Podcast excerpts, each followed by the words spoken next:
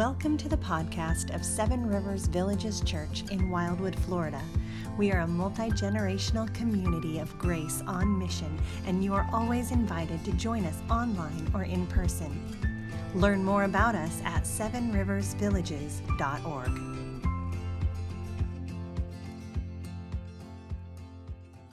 Twenty-four on First Samuel, and uh, just a little refresher for those of you who've been with us, and maybe a little insight into those who may be joining us for the first time is the book of 1 Samuel fits into the large story of the Bible uh, by explaining uh, why the, Old, the New Testament was talking about the Messiah coming, Jesus being the son of David. And so there's this one story that goes all the way through the Bible of the seed of the woman back in Genesis chapter 3. And it's pulled all the way through, and you're wondering who the seed of the woman is going to be, who's going to drive out all darkness and evil in the world, redeem God's people, and to bring about God's rule of uh, his, his kingdom of righteousness, peace, and joy. And so this is kind of narrowing down for us the story of 1 Samuel on uh, who that person is. He's going to be a son of David. He's going to be one of David's descendants. So that's what the New Testament talks about. But over the past couple of weeks, we've been looking at kind of the, the that's the you know the satellite view. This is the on the ground, boots on the ground, uh, body camera view of what's going on in Israel at this time. So at this point, uh, you have a woman named Hannah, and Hannah has had, uh, she was barren for many years, unable to have a child. She prays and says, Lord, if you give me a son, he's going to grow up in your house in the temple area, and I'm going to give him to you. And so she did that. She left Samuel in the temple with the older old priest Eli and even his wicked sons. And in the background of all the duties that were taking place and all the evil things that were taking place in the, the temple at that point is this little boy running around dressed as a priest doing the ministry of a priest. And so when we come into uh, 1 Samuel chapter 3, Samuel's not a little boy anymore. He's a young man. And this is his call to be a prophet of the Lord. And so if you're willing and able, in honor of God and his word, let me invite you to stand as we read 1 Samuel chapter 3. Now, the boy, Samuel, was ministering to the Lord in the presence of Eli, and the word of the Lord was rare in those days. There was no frequent vision.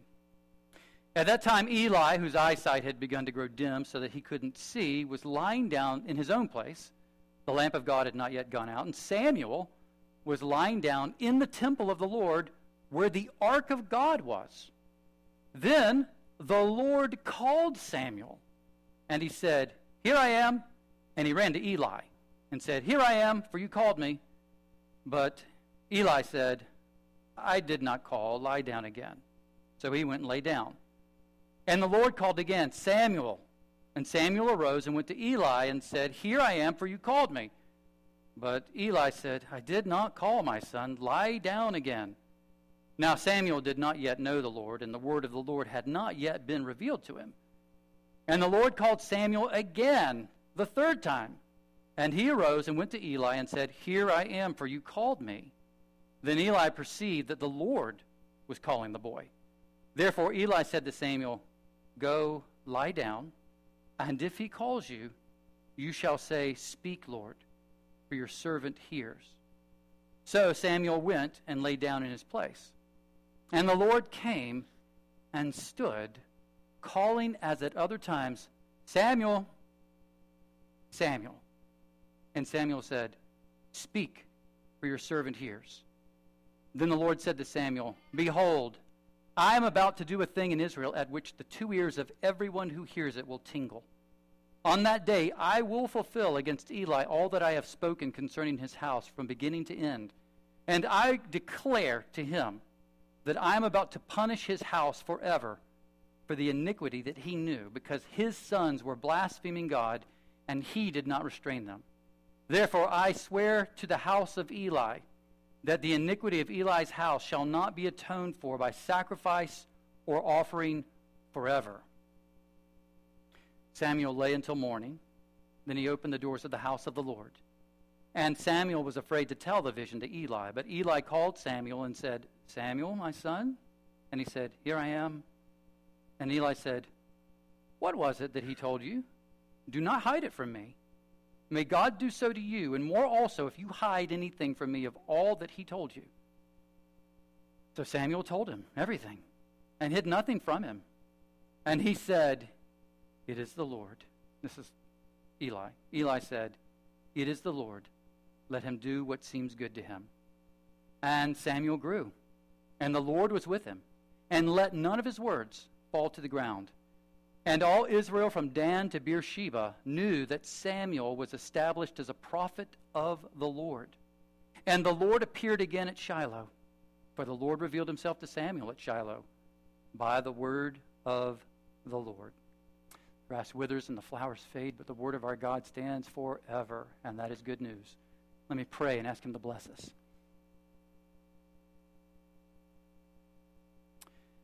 We have your word before us. We ask that you, Holy Spirit, would now teach us. Teach us how to understand this passage. Teach us how to apply this passage. Teach us how to live it out in our day and age. We pray that you would speak to our souls just as so long ago you, Lord, spoke to Samuel. Different means, different method, but still your word. And so we pray that you would enable us to hear, be transformed. And I pray that you would bless me, Lord, because I am handling holy things. And uh, I'm not just a little boy, I'm a sinner, and I need your help. Bless me to hold forth holy and life giving truths to your people, and we ask it in Christ's name.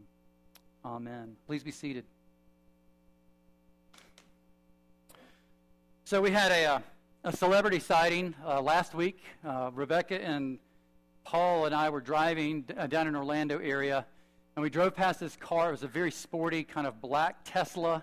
And as we drove past, Paul said, I think, Paul's my son, if you don't know. Paul said, that guy looked just like Paul Rudd. I said, Paul, Paul Rudd's an actor. He's a kind of a, he's a comedian. And uh, we said, really? So I tried to slow down a little bit, but the traffic, he slowed down. He was like, we, I was speeding probably. So I was going past him, and, and I tried to like slow down to let him catch with us, but he was, he was going, he was going the speed limit. And so, and so I'm slowing down, and he's right on our tail. And I'm like trying to drive and look back. And so we got to this place where either we could turn left or, and he had to turn right. And we were in a little traffic, and he came past us pretty quickly. And I looked, and it looked like Paul Rudd's jaw. It looked like the like dark hair. It looked like Paul Rudd.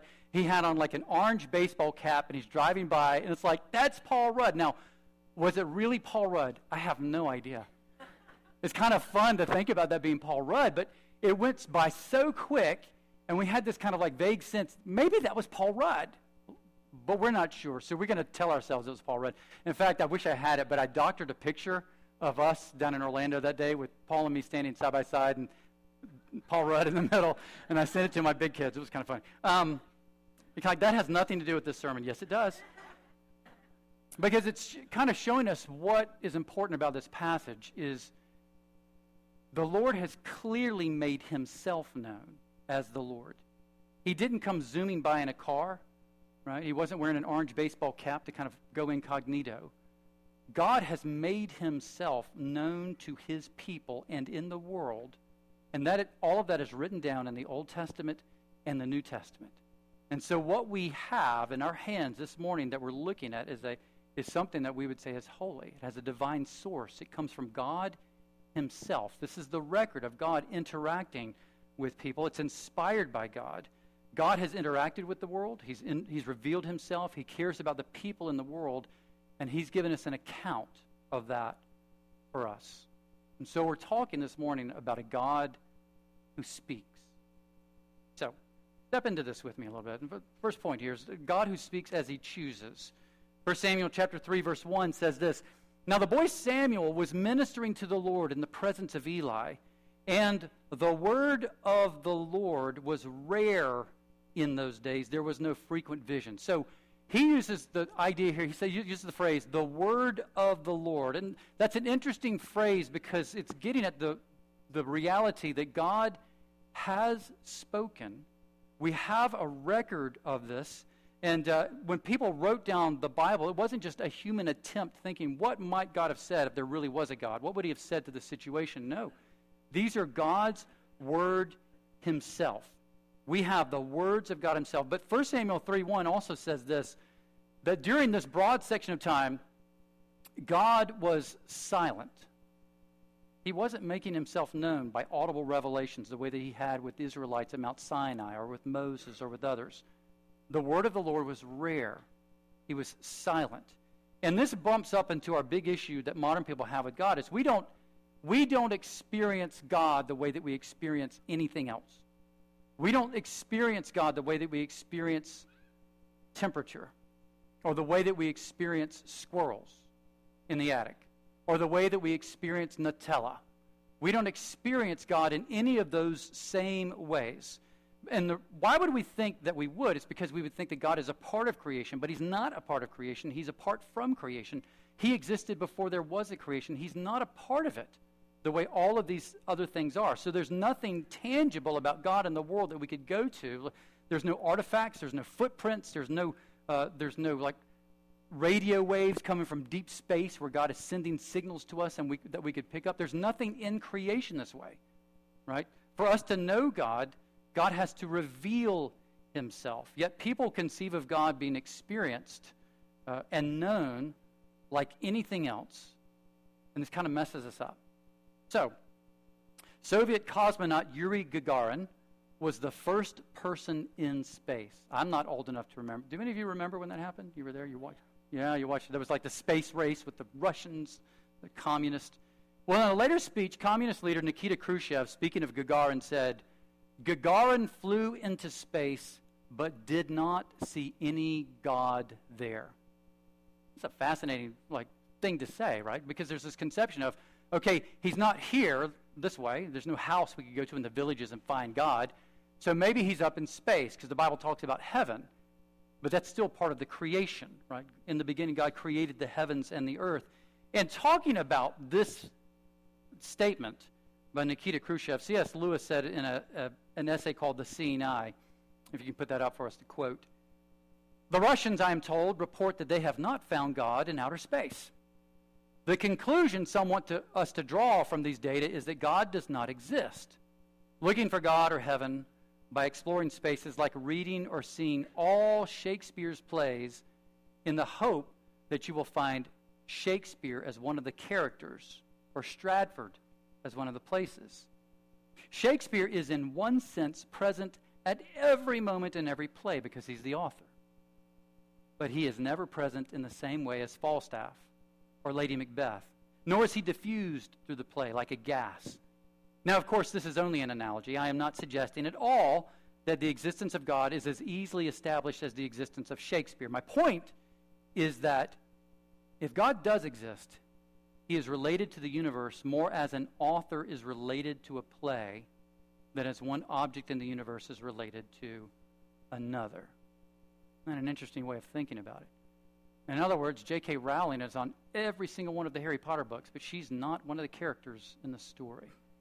It's the same when it comes with God. God is there, but he's not known like anything else. How would we know him? He would have to reveal himself. And how would God reveal himself? How would we know it was him? Well, this section of Samuel gives us some important insight into how God communicated with people in the past and why people in the past accepted that God was speaking to us through other people, particularly.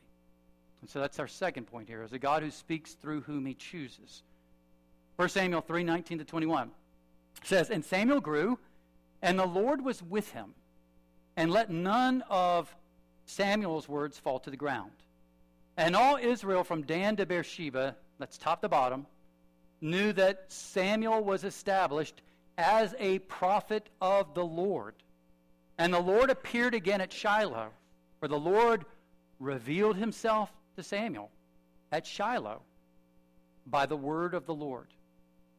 So God is speaking to all the people through Samuel, who spoke on behalf of God. God spoke to Samuel, and Samuel was speaking to the people. Samuel was a prophet. So the prophets in the Old Testament, and really the, the apostles in the New Testament, are the main way that God has communicated to people through history. God spoke to the people through prophets. Now, when we think about the word prophet, we typically think somebody who predicts the future, but it's more than that. A prophet told God's people what God wanted them to know, but he spoke through the prophet. He spoke words of warning and discipline and blessing and grace. And some messages pertain to the future and some pertain to current practices. And the prophet didn't just say his own view and say, This is what I think maybe that God would want me to say. The word came to him, and he was to say what God told him to say. So this is from D.A. Carson, uh, who was a, a noted writer. He said, A prophet's primary function in the Old Testament was to serve as God's representative or ambassador by communicating God's word to his people. True prophets never spoke on their own authority or shared their personal opinions, but rather delivered the message God gave him, himself, God himself gave to them. So what he's saying is when the prophet spoke, the words were in quotes. He wasn't saying, This is what I think. He's quoting and saying, This is what God says. This is what God has told me. And this is different from what I do as a preacher. Because as a preacher, I read God's word, I study God's word, and I'm trying to explain what God's word says, but I'm not bringing new revelation from God. I'm just explaining what he's already said. But the Old Testament prophet was bringing things that maybe previously had been unsaid by God, or maybe was being repeated by God and saying, You need to pay attention to what I've said before. But the prophet was speaking to the people with a new revelation. And you can see that also here with Samuel. Now, the question uh, comes up sometimes is uh, why doesn't God just speak individually to us? I'm going to address this two ways. The first way, real quick, and the other way in just a moment. In Exodus 20 is the reason why.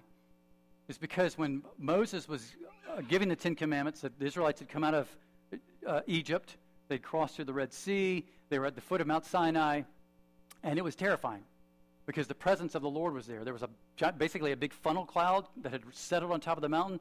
There was lightning, there was thunder, there was earthquakes, there was fire, and all, you know, a million people several million people, you know, lots of people looked, heard the sound, saw the sight, and when Moses came down the mountain, they said, You speak to us for God, but don't have God speak to us anymore, nor let us see this great thing anymore.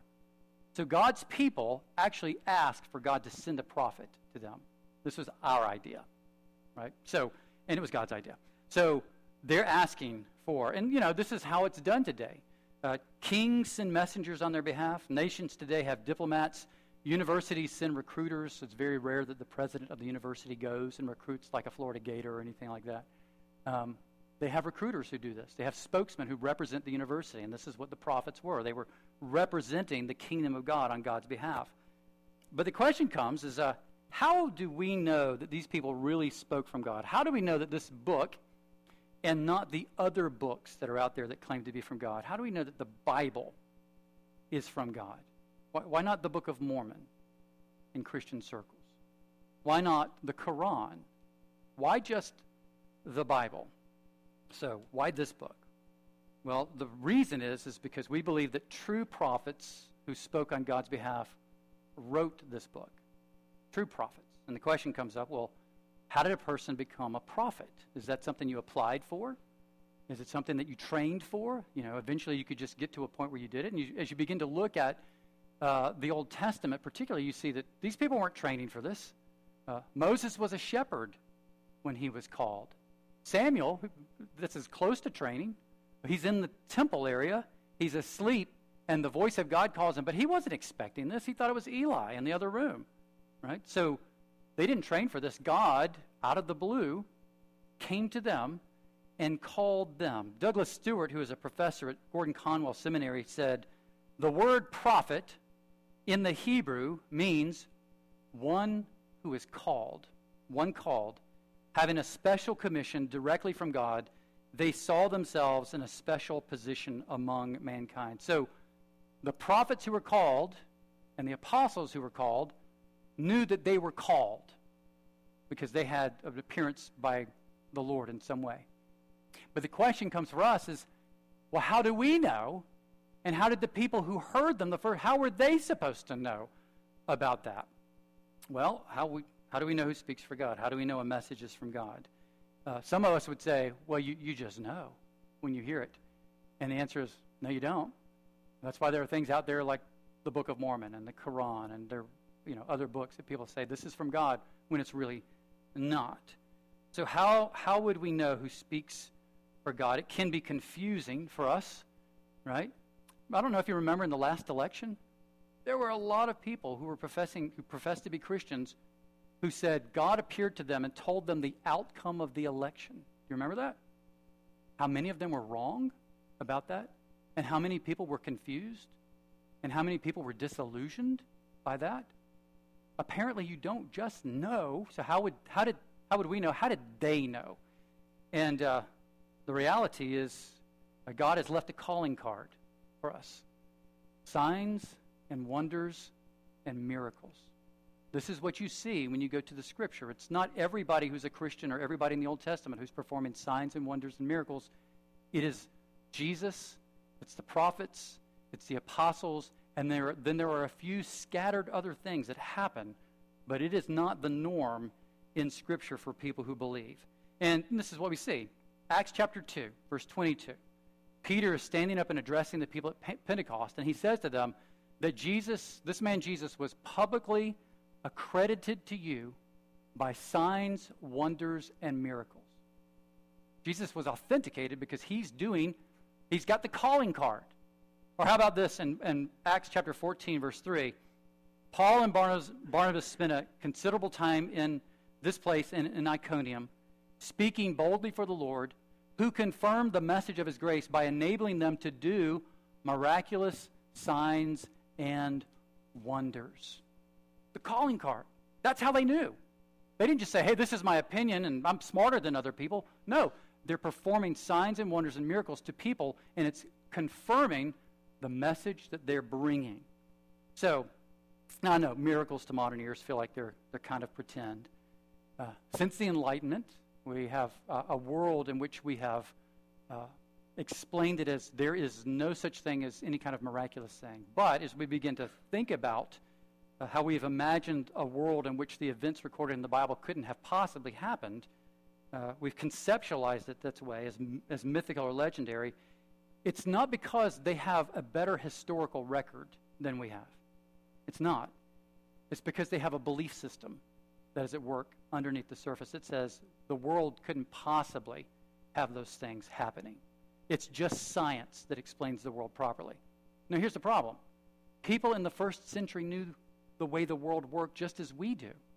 They weren't looking for miracles. In fact, when Jesus showed up performing miracles, people said, We see this all the time. That's not what they said. They said, We have never seen anything like this. They're as flabbergasted as we would be, right? They didn't need Charles Darwin to tell them anything, right? Is that his name? Did I say it right? Yeah. yeah y'all, look, y'all know that guy. Okay, so so they were looking and said, We know how the world works. We know that somebody who is blind, that's for life. We know that somebody who is paralyzed, that's for life. And but when you look at, let's say, the, there are three times, there are three recorded times in the Gospels that I know of. There, there are more, but three that are significant, where there was a healing of a paralyzed man at a critical juncture. The one is in Mark chapter 2. The guy's lowered through the roof, and people are floored because it proves that Jesus can forgive sins. Another is in Acts chapter 3 when John and Peter are walking into the temple area and they heal a man there who's been uh, uh, paralyzed for 40 years. He was born that way. And then again in Acts chapter 13, Paul performs a miracle. And every time it opens the door to people gathering around saying, What in the world is going on here? Because this, is, this blows all our conceptions about the way reality works because they're encountering the reality of who God is.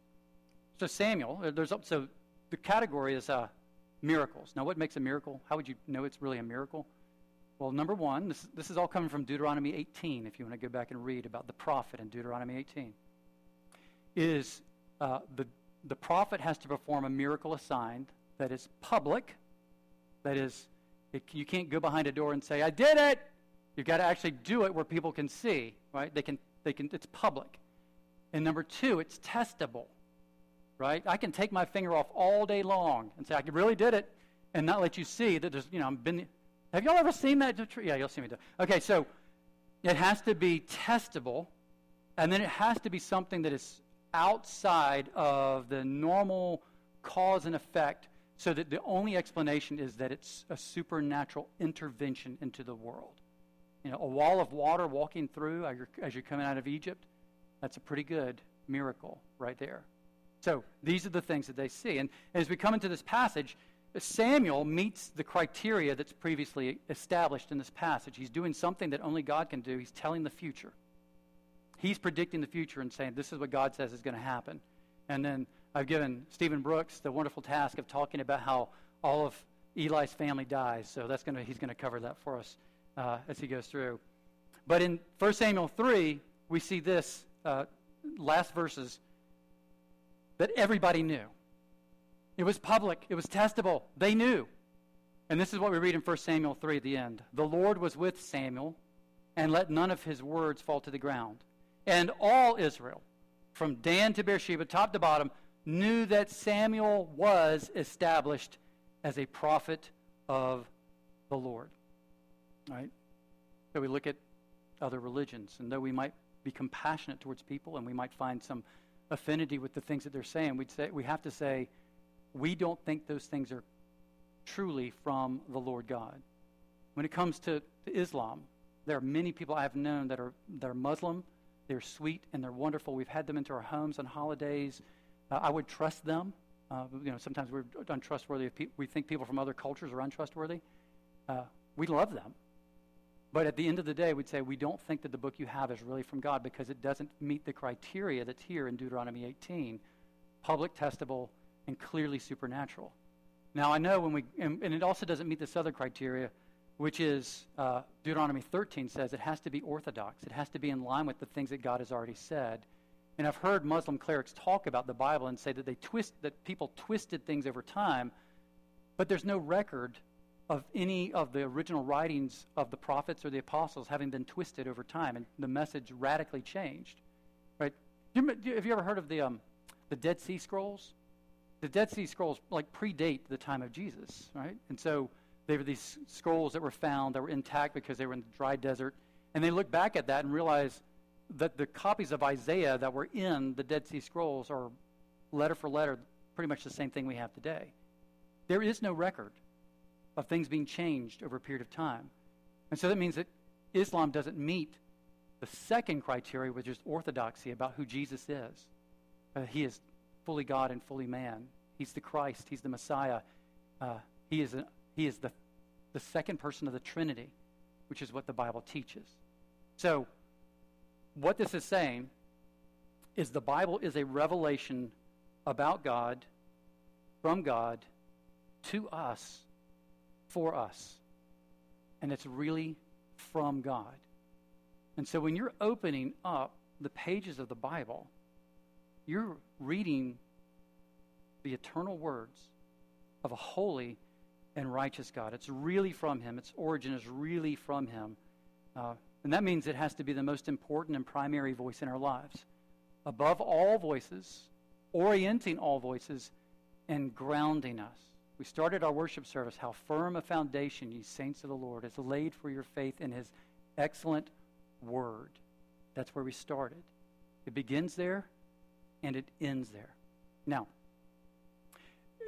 here's the part that becomes uh, the rub for some of us is we may acknowledge objectively that it's God's word, uh, but uh, how does it impact us and shape us? Right? Because we have all kinds of voices that get into us and shape us and make us who we are, but God's word is supposed to have the primacy on that. And uh, we all we're all shaped by our culture.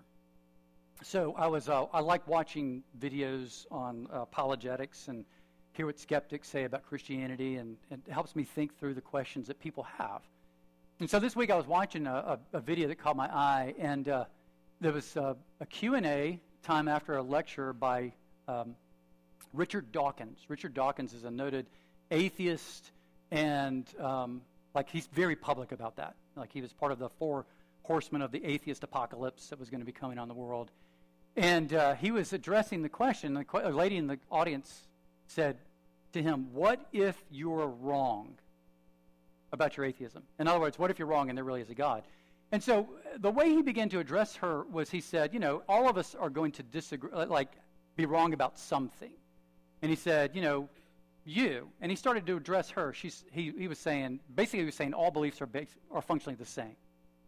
And he said, for you, for instance, he said, if you grew up in Roman times, you would have worshipped Roman gods. If you grew up in uh, a Viking village, you would have worshipped Thor and Odin. That's because of where you grew up. If you grew up in like a, a Native American culture, those would have been the gods that you worshipped. He said, So for you, you're going to be, you know, there are all kinds of things you might be wrong about. There are all these different views that are out there. And at the end, people really applauded and said, wow, he just kind of dismantled that by showing none of us has the corner market on the truth. And the only thing that we can really say is what science tells us, right? His kind of atheist view. He was saying all the, all the beliefs out there are, are not true, and only what I say about science can be true. And you know, he's actually kind of right on that. He kind of is right. Is because if you, were right now, if we picked you up and put you on a plane and took you down to Ethiopia, none of you would feel very comfortable there. You wouldn't know the customs, your beliefs would be different, the way that you interact with people would be different, because you are very much shaped by American culture. You have those assumptions. Some of you, when you lived up, uh, you know, when you used to live up north and you moved down to, you know, functionally this is kind of a southern state, uh, uh, this part of Florida, you know, anyway, we won't go there. So let's talk about the social demographics of Florida for a moment, shall we? Um, but when you move down to the south, all of a sudden you're kind of like, I don't, I don't know what grits are. I don't know what, what in the world is going on with the, y'all. I have never heard y'all, y'all. Am I saying it right? And so you encountered a different kind of culture. And a lot of times in our culture, and, and right now in the modern U.S., is people are going through deconstruction. Right? You've heard that. Uh, but what's basically going on is they're pulling apart all the views of Christianity, and they're, they're left with a very cultural American view of the world that was already there intact. It was already there. They're pulling out the Christian elements of whatever they believed, and that's what they're left with. And so I'm watching Richard Dawkins, and I've, I thought, you know, he's right. But the one person he's not really taken into account is himself in this way. Is he was talking to this girl and said, The only reason you believe in God is because you grew up in a culture that taught you about God. If you grew up in another culture, you wouldn't have believed in that God. You would have believed in their gods. But what he didn't do is turn the finger back at himself and say, and the only reason that I believe in Darwinism is because I grew up in a post Darwin culture. I grew up in a postmodern culture. I grew up in a post Enlightenment culture. If I was born before the Enlightenment, I would not have the views that I have right now. But I have the views I have now because I have been shaped by my culture too. And the reality is, we're all shaped by our culture, and we need God's Word to give us grounding.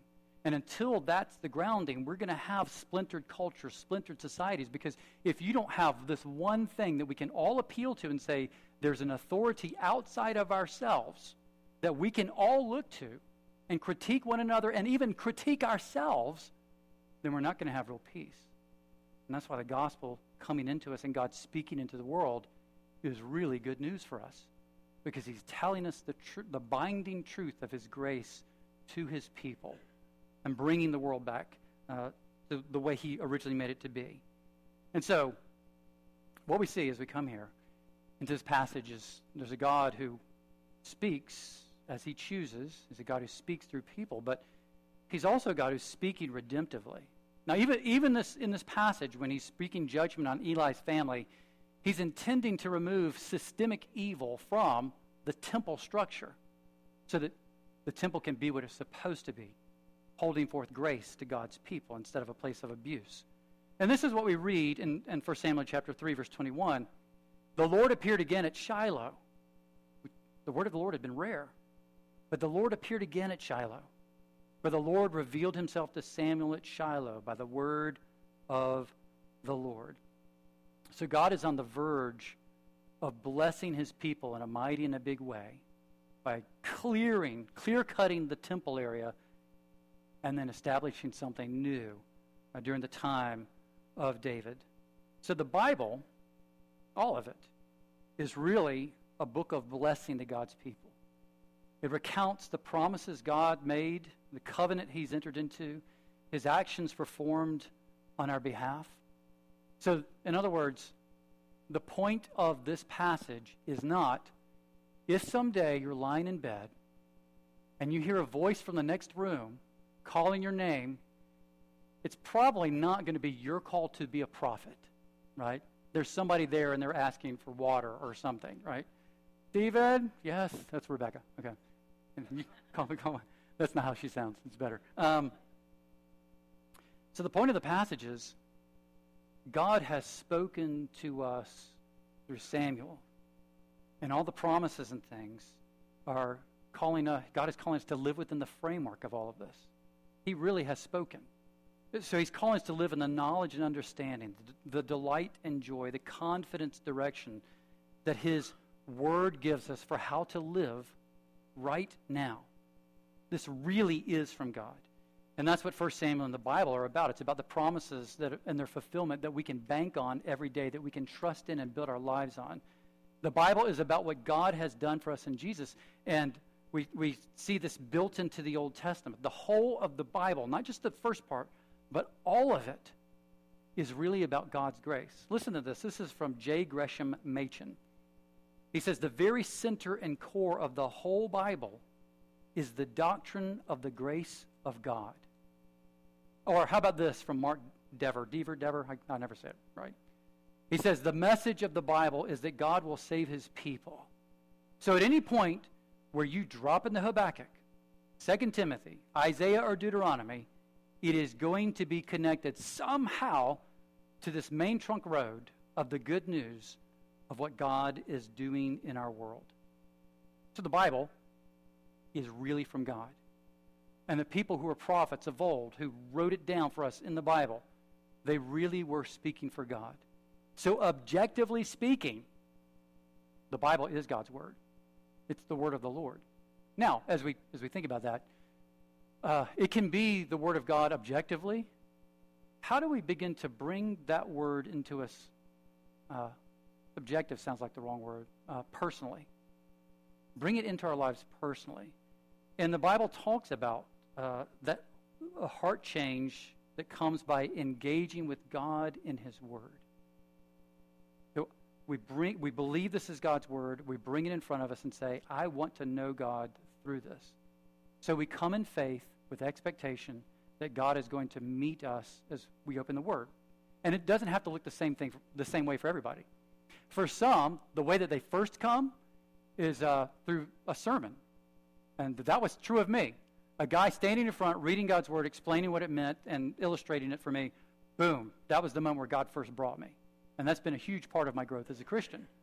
For some of us, it is small groups. In the middle of a small group, uh, as people are talking about God's word, everything clicks and you come to faith in Jesus. And so small groups are a great avenue for dealing, working, being with God in His Word. And for some of us, it's just opening up the Bible and reading for the first time are reading continually and having fellowship with God. And for a lot of people, that's in an unexpected way. They're not expecting to meet with God, they're not expecting to be convinced, they're just expecting to read a book. But God meets with them. Let me tell you a story. I'm going to say this guy's name because I'm a Caucasian dude who grew up in the South. Uh, he's, but uh, I, I, got this from a story that I, it's a story, story I came across this week. Is a Chinese man named Xiao Hu Huang. So I'm going to butcher that, and uh, y'all just forgive me for that. Um, Xiao was living in Germany with his wife, Kirsten. Xiao was a Buddhist. His wife was uh, an, somebody who's not a believer. She rejected Western Christianity the way she talked about it. Uh, but they were living in Germany. And uh, when his birthday came, she wanted to get him a book that was written in Chinese. So she searched everywhere to find a Bible written in Chinese, and she could only find one and it was a Bible. And she was very displeased that the only Bible she could find in Chinese to give him for his birthday was, uh, was a Bible. But she bought it, hoping that he would appreciate the gesture. So she gave him the Bible. And he was displeased to get a Bible for his birthday. But he was hungry for his native language, so he started to read the Bible because it was written in Chinese. And what he found just reading it. No sermons, no small groups, no Christians, just the Bible. He was persuaded that it was true. And he began to believe. And he began to talk about it with his wife, who was displeased that he was talking to her about Christianity. But because she wanted to kind of relate to her husband and convince him that he was wrong, she started to read his Chinese Bible. And she was persuaded that it was true by all the arguments. And she began to believe. And so they sat together and they started studying the Chinese Bible together and became convinced we need to be part of a Christian community. And so they started to go into a church. And they became members of the church and they were baptized into the name of Jesus. Just reading the Word of God. For you, we have a treasure. We have the words of life. We have the words of God right in front of us. We could go to a bookstore and get one. We have some on that table back there if you need one. We'd be glad to give you one. Uh, there are study Bibles to help you answer, ask and answer questions that you don't even know you have yet. But go be in God's Word. We have lots of small groups that go on with our church. We would love for you to be in one, to know God better through His Word. Let me pray for you.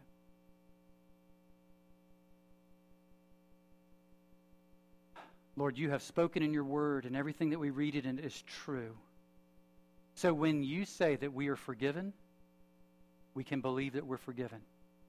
When you say, Lord Jesus, that someday, one day, you're going to come back and make all things new, we can bank on that.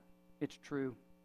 When we read in your word that you're with us always, even to the very end of the age, we can have that assurance that you really are with us, even though we don't have some sort of a, uh, a radar system to detect your presence, that you are, because you said so.